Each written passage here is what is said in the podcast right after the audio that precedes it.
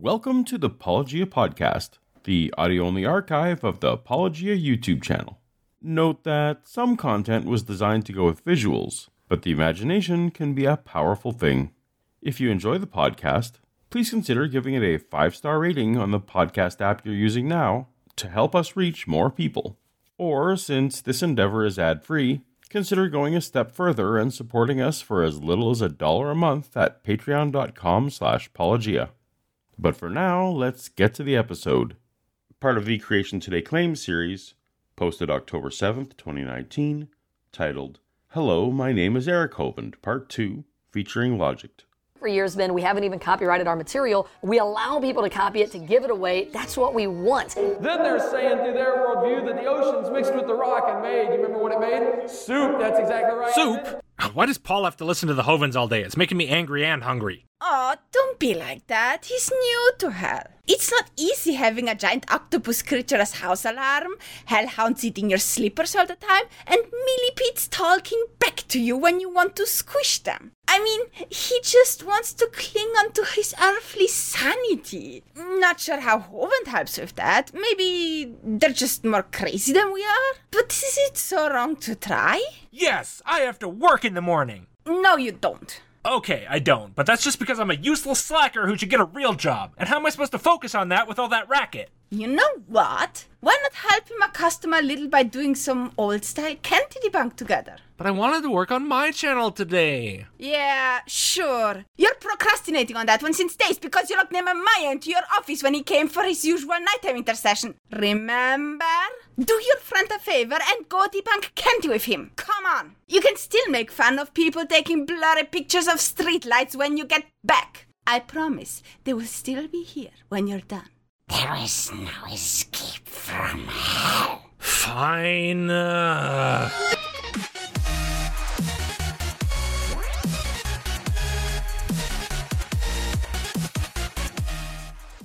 Welcome to Apologia, where a former Christian takes a look at the claims of Christians.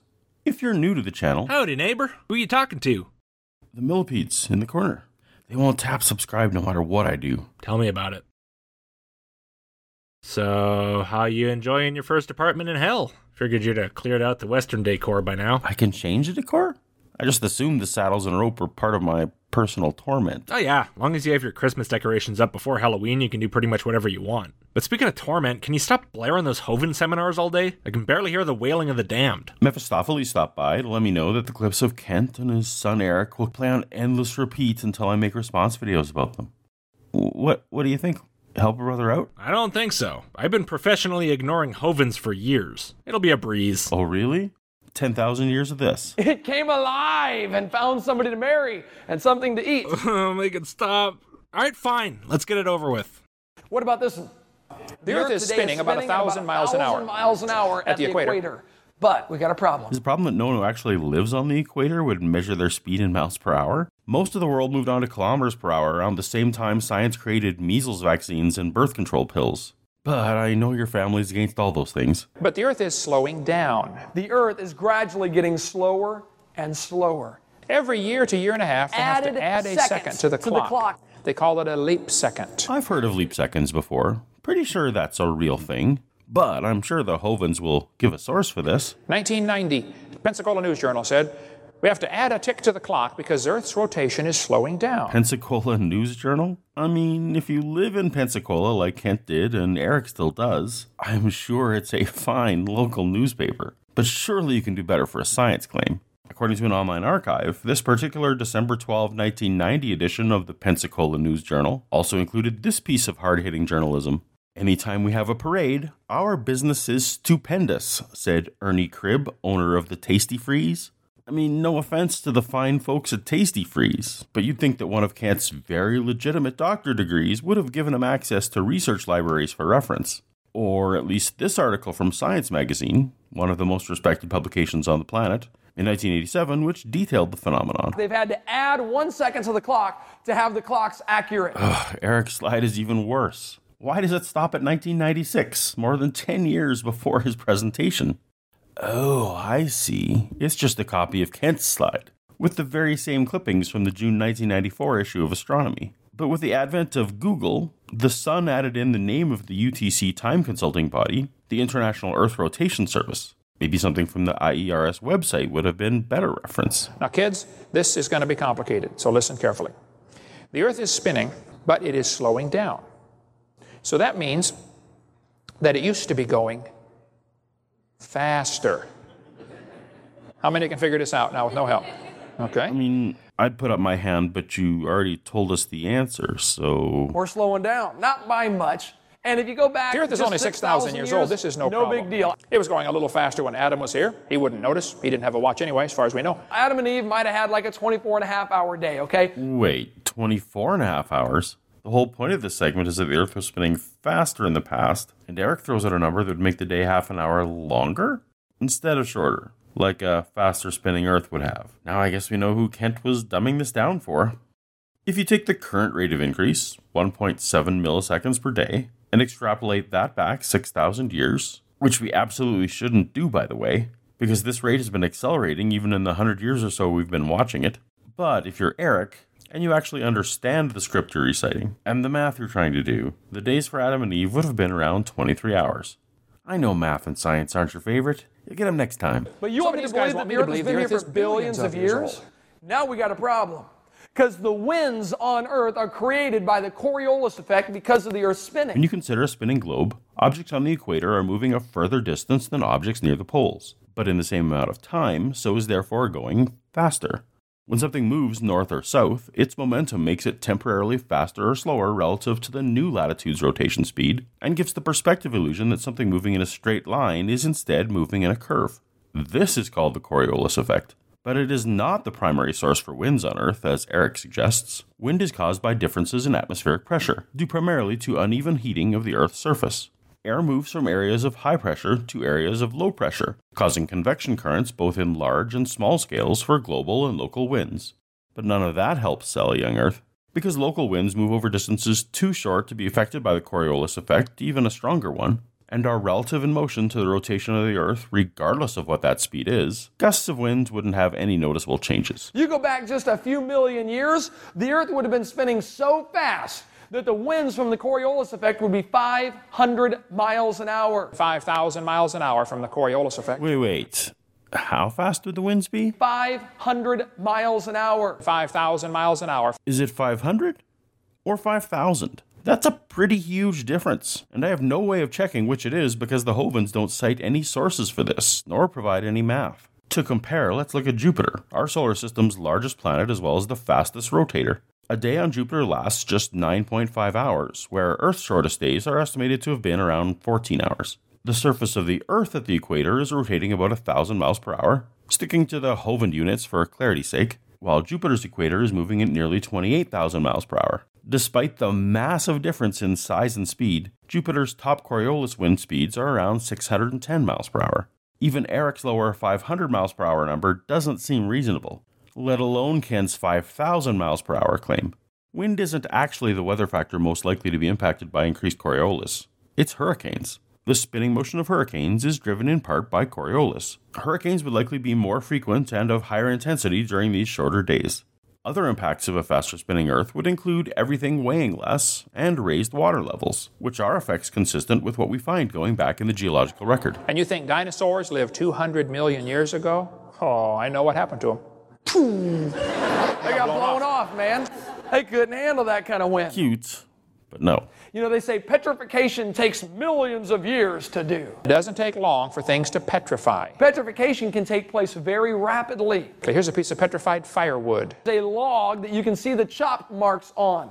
It was petrified, solid rock now. World Explorer, page 65, and what is that, a phone number? What do you expect me to call up the World Explorer offices to ask them what World Explorer even is and what your offhand reference to chopped wood might possibly refer to? Wouldn't it have made more sense to use that space for an actual citation? But hey, what would these videos be if I didn't have to solve a puzzle every time I want to know what the hell you're even talking about, right? So I googled World Explorer and didn't get much useful back, so since your references usually tend to be some kind of obscure ancient issue of a magazine, I just popped magazine into the search and found this website, which looks like exactly the kind of thing I'd expect you guys to be using as a reference. And would you look at that? Same area code, same prefix, and the line number, at least for the fax number, is just one single digit off the one you provided. I guess they must have changed their number a little bit since whenever you put it on your slide, but they're still in the same local area, so clearly this is the right place. And look at this, they have all their back issues available as PDFs. That's a pleasant change. A lot of the magazines you cite from like the 1990s only have paper copies, which makes them a real pain to get. Unfortunately, though, it only helps me to a limited extent because all you gave me was the page number. No volume number, no issue number. Because, well, you didn't expect anyone to actually check the source of your claim, right, Kent? What'd be the point of that? Now, the funny thing is, I don't even find it that dubious. I mean, this thing could very well have come from the petrified forest, but since you provide no information beyond just saying that, I'd like to at least get some kind of context from the person who actually published this in the first place. Maybe I can find a few more details on this object from there, which will be important if I'm going to discuss what it is and how it got that way. Now, you easily could have provided the relevant details on your slide, or at least in your speech, but that'd make it way too easy, I guess. Now, like I said, all the back issues are available for sale as PDFs so I could try gambling a few bucks that the first issue has what I need. And here's my thinking on that you don't cite a volume or an issue number, so it's possible that you're looking at an issue from the very first days of the magazine when they didn't put that stuff on the cover. I don't think they necessarily realized they were going to turn this into an entire series. Only question is, should I actually do it? Well, I'm gonna have to see what this magazine's about, because I don't want to give money to something that I find offensively stupid, meaning both blatantly deceptive and reasonably successful at it, like the Hovinds. Just on principle, I would never give money to someone like them. But who makes World Explorer? Well, the magazine comes from the mind of a guy who brought you such compelling books as A Hitchhiker's Guide to Armageddon, The Free Energy Device Handbook, The Time Travel Handbook, Lost Continents and the Hollow Earth, and Vimana Aircraft of Ancient India and Atlantis. Well, that all does seem pretty stupid, but somehow I have trouble thinking this is actually convincing many people or causing much harm because I bet this is sold somewhere between zero and one copies per issue on average. I mean, look at that cover art. Come on. By the way, do you think this one's where John Pendleton got his Mexican pterodactyl idea? Who knows? It's possible. Anyway, I think it's okay if I boost this guy's bank account by like the cost of a McDonald's meal as long as I think it's going to get results. I don't think I'm really contributing to dumbing down the planet, so let's try issue 1. The description page for the issue doesn't tell me how many pages it has, so hopefully it goes up to page 65. $15 on red, good sir. And no, it ends on page 44, and there's nothing in here about the petrified forest. Well, okay.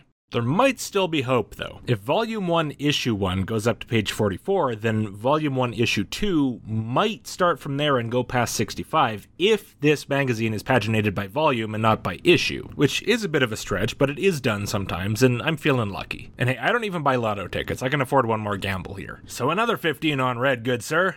Alright, Volume 1, Number 2, this is gonna be the jackpot. I'm due for a win. By the way, 15 bucks is a little much for a magazine you sold in paper form for 4.95, don't you think? Whatever.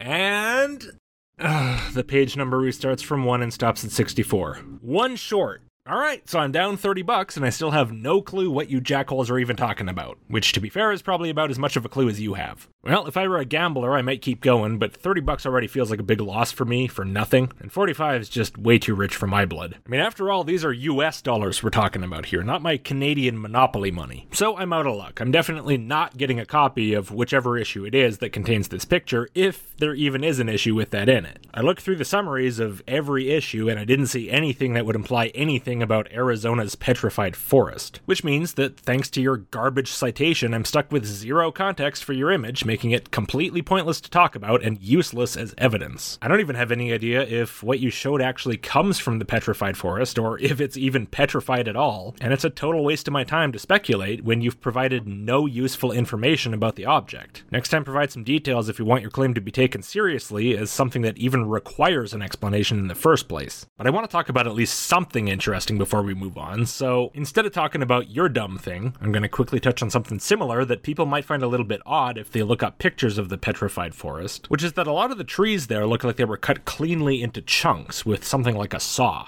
Now, this isn't because of some ancient Paul Bunyan. It's because the quartz that these petrified trees are primarily made of is a hard, brittle crystal material that, unlike wood, tends to break pretty cleanly when it cracks, which happens fairly often from the stress when the trees are still encased in rock. Now, of course, that has nothing at all to do with your claim that one of these pieces of petrified wood has an axe mark in it, but I thought it was an interesting enough little fact and a similar enough phenomenon to be worth mentioning, because I could see some creationists bringing it up. I've got a petrified pickle. We've all been there, brother. Try giving your pickle a tickle. Should fix it right up. I've got a petrified pickle in my museum in Pensacola. Ah, dude. you've ripped it off and stuck it in a museum? That's uncalled for. If your pickle's stiff, just put on a little moisturizing cream, rub it in thoroughly. The lid to the jar rusted off and the pickle turned to stone inside the jar. Oh, a literal pickle. Okay.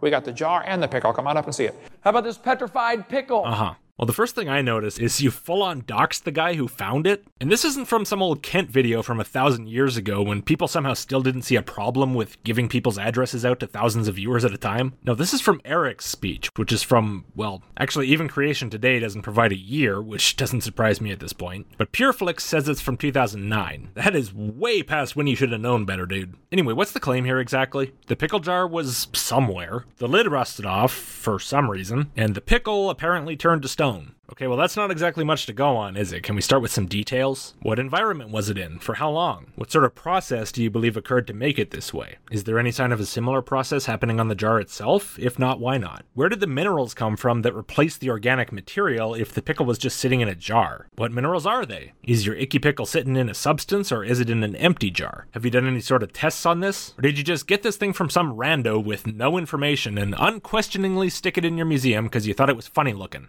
Those are just the first few questions that jump to mind, and they're very important, and you haven't addressed any of them. There are so many questions that you need to answer before it makes any sense to give any credence to your claim here. But you apparently weren't smart enough to realize you should, or maybe you just didn't want people to have the answers. So now we have two claims in a row where you haven't provided enough basic information to even make your claim worth taking seriously in the first place. I'm sensing a trend here. Now, having said all that, just to point out how terrible you are at presenting information, here are some other photos that I found on Google of this so called pickle. Yes, I went and did the work for you, that's what I do. I guess my viewers can decide for themselves if this looks anything like a pickle to them at all. I'd say it doesn't in the least. I don't think a pickle was ever involved in any stage of the production of this object. Now, I might be more convinced if you showed me evidence that the petrification process actually preserved something of the pickle's structure, like you see in petrified trees. But literally all you have here is that you think it's shaped kind of like a pickle, which it's not, and that when you got it, it was in a pickle jar. Not a sealed pickle jar, a jar with the top rusted open. So it seems to me the simplest explanation here is our David Cosby found a rock he thought looked kind of pickly, so either he thought it'd be funny or he thought it'd help his creationist cause if he stuck it in an old pickle jar and mailed it to you with a dishonest little note attached. No, I think this is a rock. And as for what kind of rock it might specifically be, I'm no geologist, of course. Longtime viewers will be familiar with my deep, abiding hatred of rocks of all kinds since a rock shot my cousin. But here are some rocks that look roughly similar. Bastards. One kid sent me a bag of petrified acorns with a little note. He said, Brother Hovind, I put these acorns in the water to hope they would sprout, and I forgot about them. 10 years old, you know. Next spring, my mom found the bucket on the back porch and said, Son, get rid of these acorns. He said, In less than a year, they turned to stone.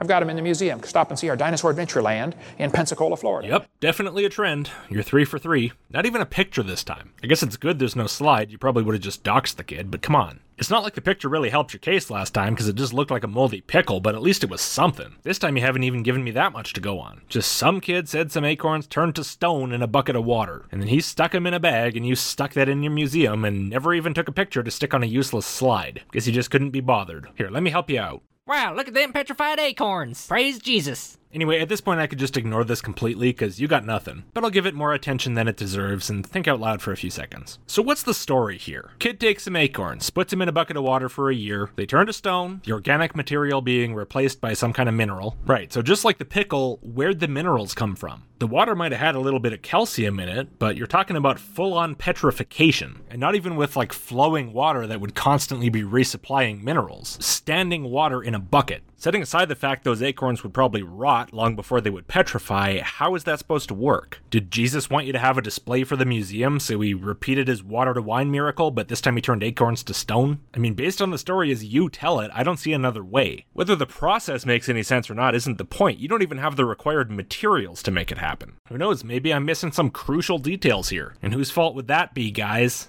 Here's a petrified fish giving birth. How about a mother ichthyosaur giving birth to a baby and it's petrified while giving birth? It doesn't take millions of years to give birth.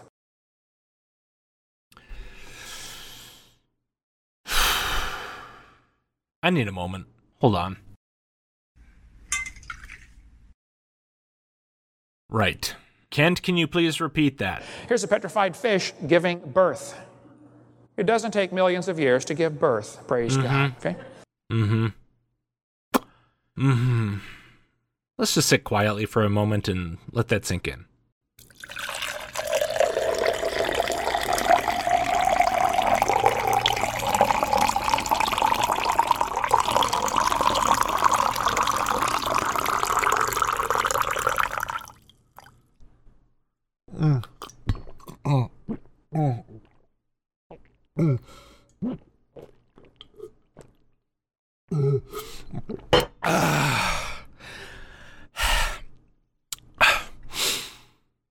Okay. So the argument is petrification doesn't take millions of years because this animal was giving birth while the fossilization occurred, and birth does not take millions of years. So therefore, this fossilization, I guess, must have taken minutes at most. How didn't the scientists notice that? It's so obvious. You're a regular Sherlock Holmes, Kent. Clearly, these animals must have been fossilized while the mother was actively giving birth the whole time. That's the only plausible explanation. Assuming, of course, that they didn't just die during the birth and then got fossilized over a long period of time like normal, which I guess we're assuming for some reason. Ugh. You know, Kent, I've encountered a lot of truly stupid thoughts from you in the past. The worst examples I can think of are how did a pre cellular life form find someone to marry so it could reproduce sexually? And why would an organism choose to reproduce instead of just evolving the ability to live forever and then be happy? Now, I'm not sure this one tops those, but it's definitely up there. For your argument to make any sense at all, this fish had to be alive and actively giving birth while it fossilized. Even if fossilization happens relatively fast, like you claim, that thought is so dumb that at first I didn't even believe a grown man could possibly say it. I had to listen back a few times trying to come up with a more charitable interpretation, but no luck. At least your son is a little bit smarter than you are. Let's hear his version. How about a mother ichthyosaur giving birth to a baby and it's petrified while giving birth? See? He was smart enough not to call this ichthyosaur a fish. It's not a fish, Kent, it's a reptile. Eric was smart enough to avoid that problem. He's a brilliant lad by your family's standards. But unfortunately, it seems like even the most brilliant Hovind isn't smart enough to understand why saying the reptile was petrified while giving birth makes you sound about as smart as the fossil we're talking about. These animals did die during the birth, certainly, and then, like the slide said, were probably buried rapidly under sediment which prevented scavenging and rot. That does not mean or imply that the mother stayed alive and kept giving birth as it turned into a fossil. Just being buried does not turn you instantly into a fossil, and it's not exactly conducive to staying alive either. Kent, Eric, how do you people even manage to get through the day without tying your shoes together or poking out your own eye with a fork? One final thing I notice is this slide also has a phone number. So far, every single slide in at least one of your versions has had either a phone number or an address. What are you hoping to achieve with that? How about this? It's a Cowboy cowboy, boot boot with the cowboy's and the leg cowboy's still leg it. is still in it. Petrified, turned to solid rock. Ouch. It's on the table now. There's an article about it. It's called The Limestone Cowboy. Another phone number. Why? You know what? I'm not even going to bother asking. So I addressed this claim way back at the start of 2012 in the first Hello I'm a Scientist, I believe. And I'm sure I didn't do the best job. A lot of people really love those old videos because I was clearly having fun making them and they're kind of light and silly, which is mainly because I did them super late at night, unscripted, while deliriously tired and usually slightly tipsy. But the consequence of that was it also meant the actual debunking was pretty lazy, so there's a lot I'd do differently if I could do it all over again. And that'd probably make it a little bit less funny and a little bit more dry, but that's a trade off I can accept as long as the debunk holds up better. Anyway, at least I can do this claim over again, so that's cool. Let's start with the slide. Petrified cowboy leg found in a dry creek bed near the West Texas town of Iran. Really? Iran, Texas? Okay. About 1980 by Mr. Jerry Stone, an employee of Corvette Oil Company. I don't really care who he works for unless it's relevant. How is it relevant? The bones of the partial leg and foot within the boot were revealed by an elaborate set of CT scans performed at Harris Methodist Hospital in Bedford, Texas on July 24, 1997. The radiologic technician was Evelyn Americas AART. Well, I appreciate having some specific details for once. It's just too bad there's specific details that do absolutely nothing for me unless you include the actual scans. How is telling me who the radiologic technician was going to help me establish that this is actually good evidence? It's not.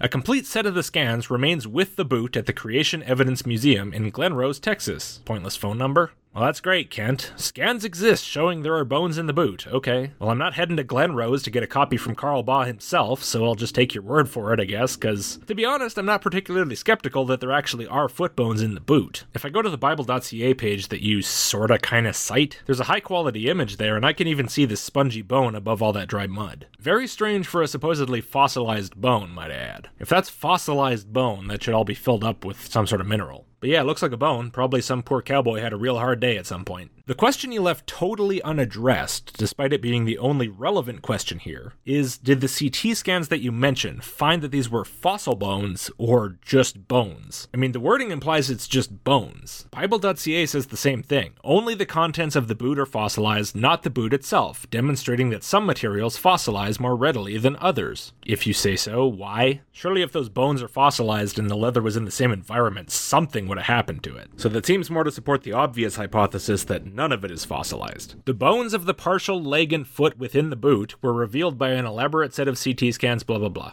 Did you notice the switch there? It wasn't hidden very well. We switched straight from the contents of the boot are fossilized, implying that the bones are fossilized, to simply the CT scan found bones in the boot, which does absolutely nothing to support the fossilization claim. The presence of bones in a boot is easily believable. It doesn't make me believe there's fossil bones in the boot. Now, I seriously doubt that you or Bible.ca would have chosen such vague wording if these scans actually showed that the bones were fossilized. I'm pretty sure you all would have been crowing about that as loud as you possibly could. The CT scans found that the bones were in fact fossilized. But instead, the best you can muster is to conflate your fantasy of fossil bones with the actual finding of modern bones. Even based on the pictures, it doesn't look remotely fossilized. Like, it looks like there was a foot and a bit of leg in the boot. The meat rotted away, and at some point was replaced by mud because it was sitting in a creek. The mud was molded into the shape of the inside of the boot and dried. I mean, clearly that is not leg meat in there. And that's the end of the story. None of that has anything to do with fossilization, or petrification as you're calling it. Do you seriously expect people to buy this just because a CT scan found a bone in a boot? A bone that's visibly sticking out the top of the boot?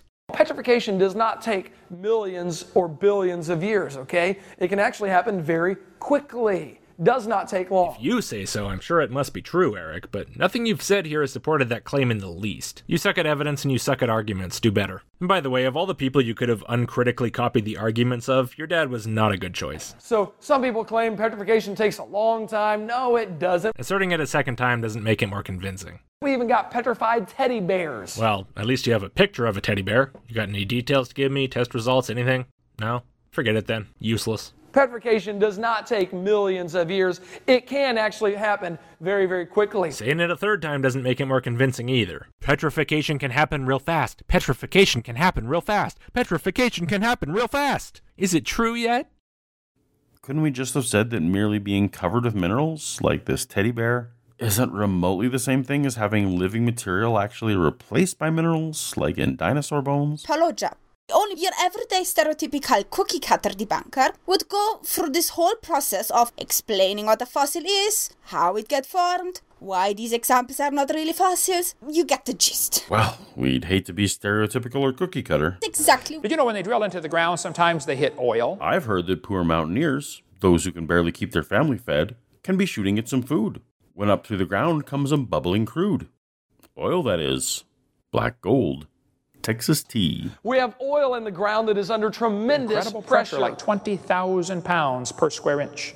Scientists that study the rock over the over the oil that's under like 20,000 20,000 psi. Well, the guys who study this problem say, you know, the, the oil has some pressure simply because of the rocks on top of it. It's called the overlying weight of the rock, the overburden. That produces pressure. But the oil pressure is greater than the weight of overbearing rock. So this should have cracked the rock and equalized the pressure in less than 10,000 years. Well, as helpful as Kent's very specific attribution of the guys who studied this is certain to be, I see that there's an actual article referenced on the screen, so before we get too deep, let's look at that source Creation Ex Nihilo, Volume 12, Number 2. Well, that certainly sounds like a balanced, peer reviewed source. It seems the magazine has since been renamed Journal of Creation. Not sure if that's better or worse. But either way, looks like we're in luck and the whole magazine is archived online for free. Are you kidding me? And we're looking for the article How Fast Can Oil Form by Andrew Snelling. Oh. If you're a regular watcher of my Ham and Egg News show, you might remember Snelling as the Answers in Genesis employee who sued the National Park Service after they ruled that his request to take rock samples from the Grand Canyon was without scientific merit. Now, they eventually caved, no pun intended, and let Snelling in about two years ago. Wonder when we can expect his old earth shaking findings to be published. But I digress. It seems this article, How Fast Can Oil Form, is pretty much just about how fast oil can form, citing various instances where engineers have been able to prompt oil formation from biomaterial under laboratory conditions that don't exist in nature, or even a worldwide flood. It doesn't actually put forth any of these ideas as the likely scenario for Earth's natural oil reserves, but rather just wants to cast doubt on the idea that large amounts of time are necessarily necessary.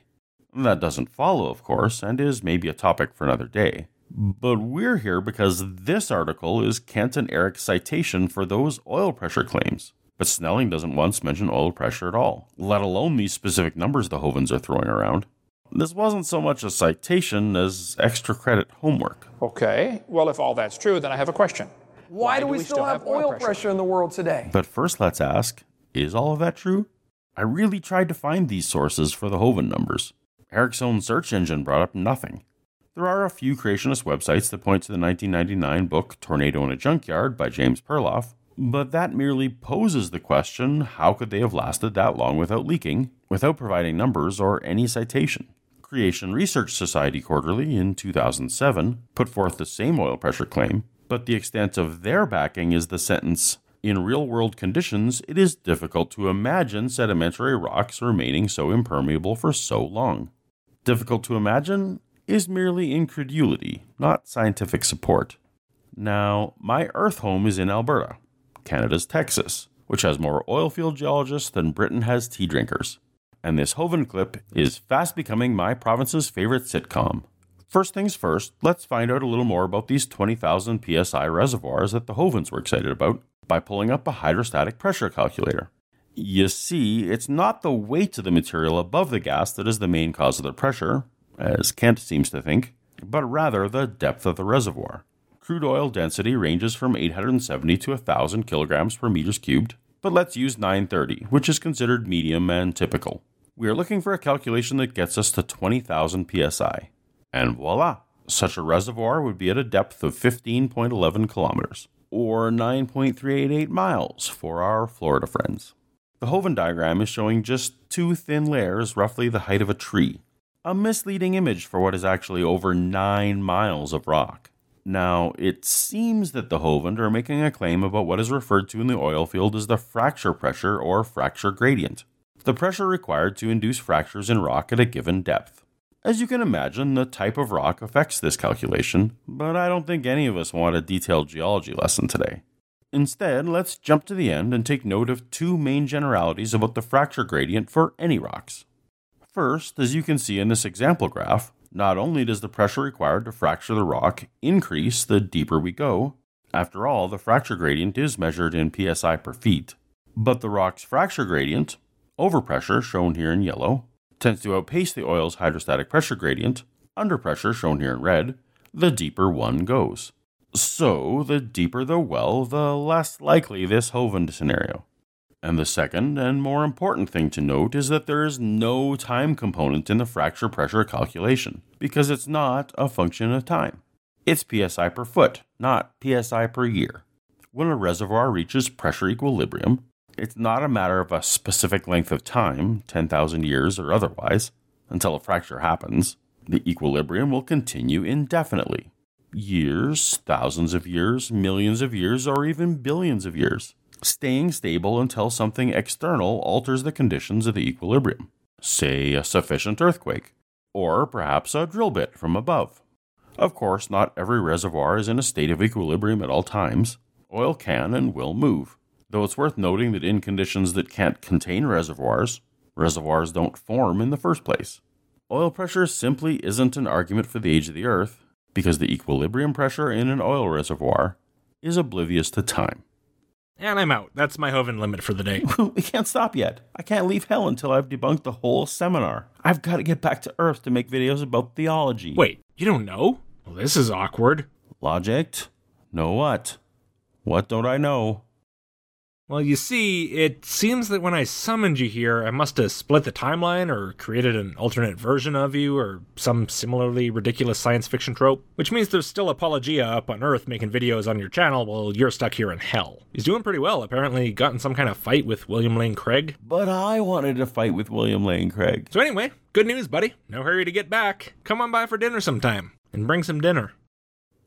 Another Paulogia?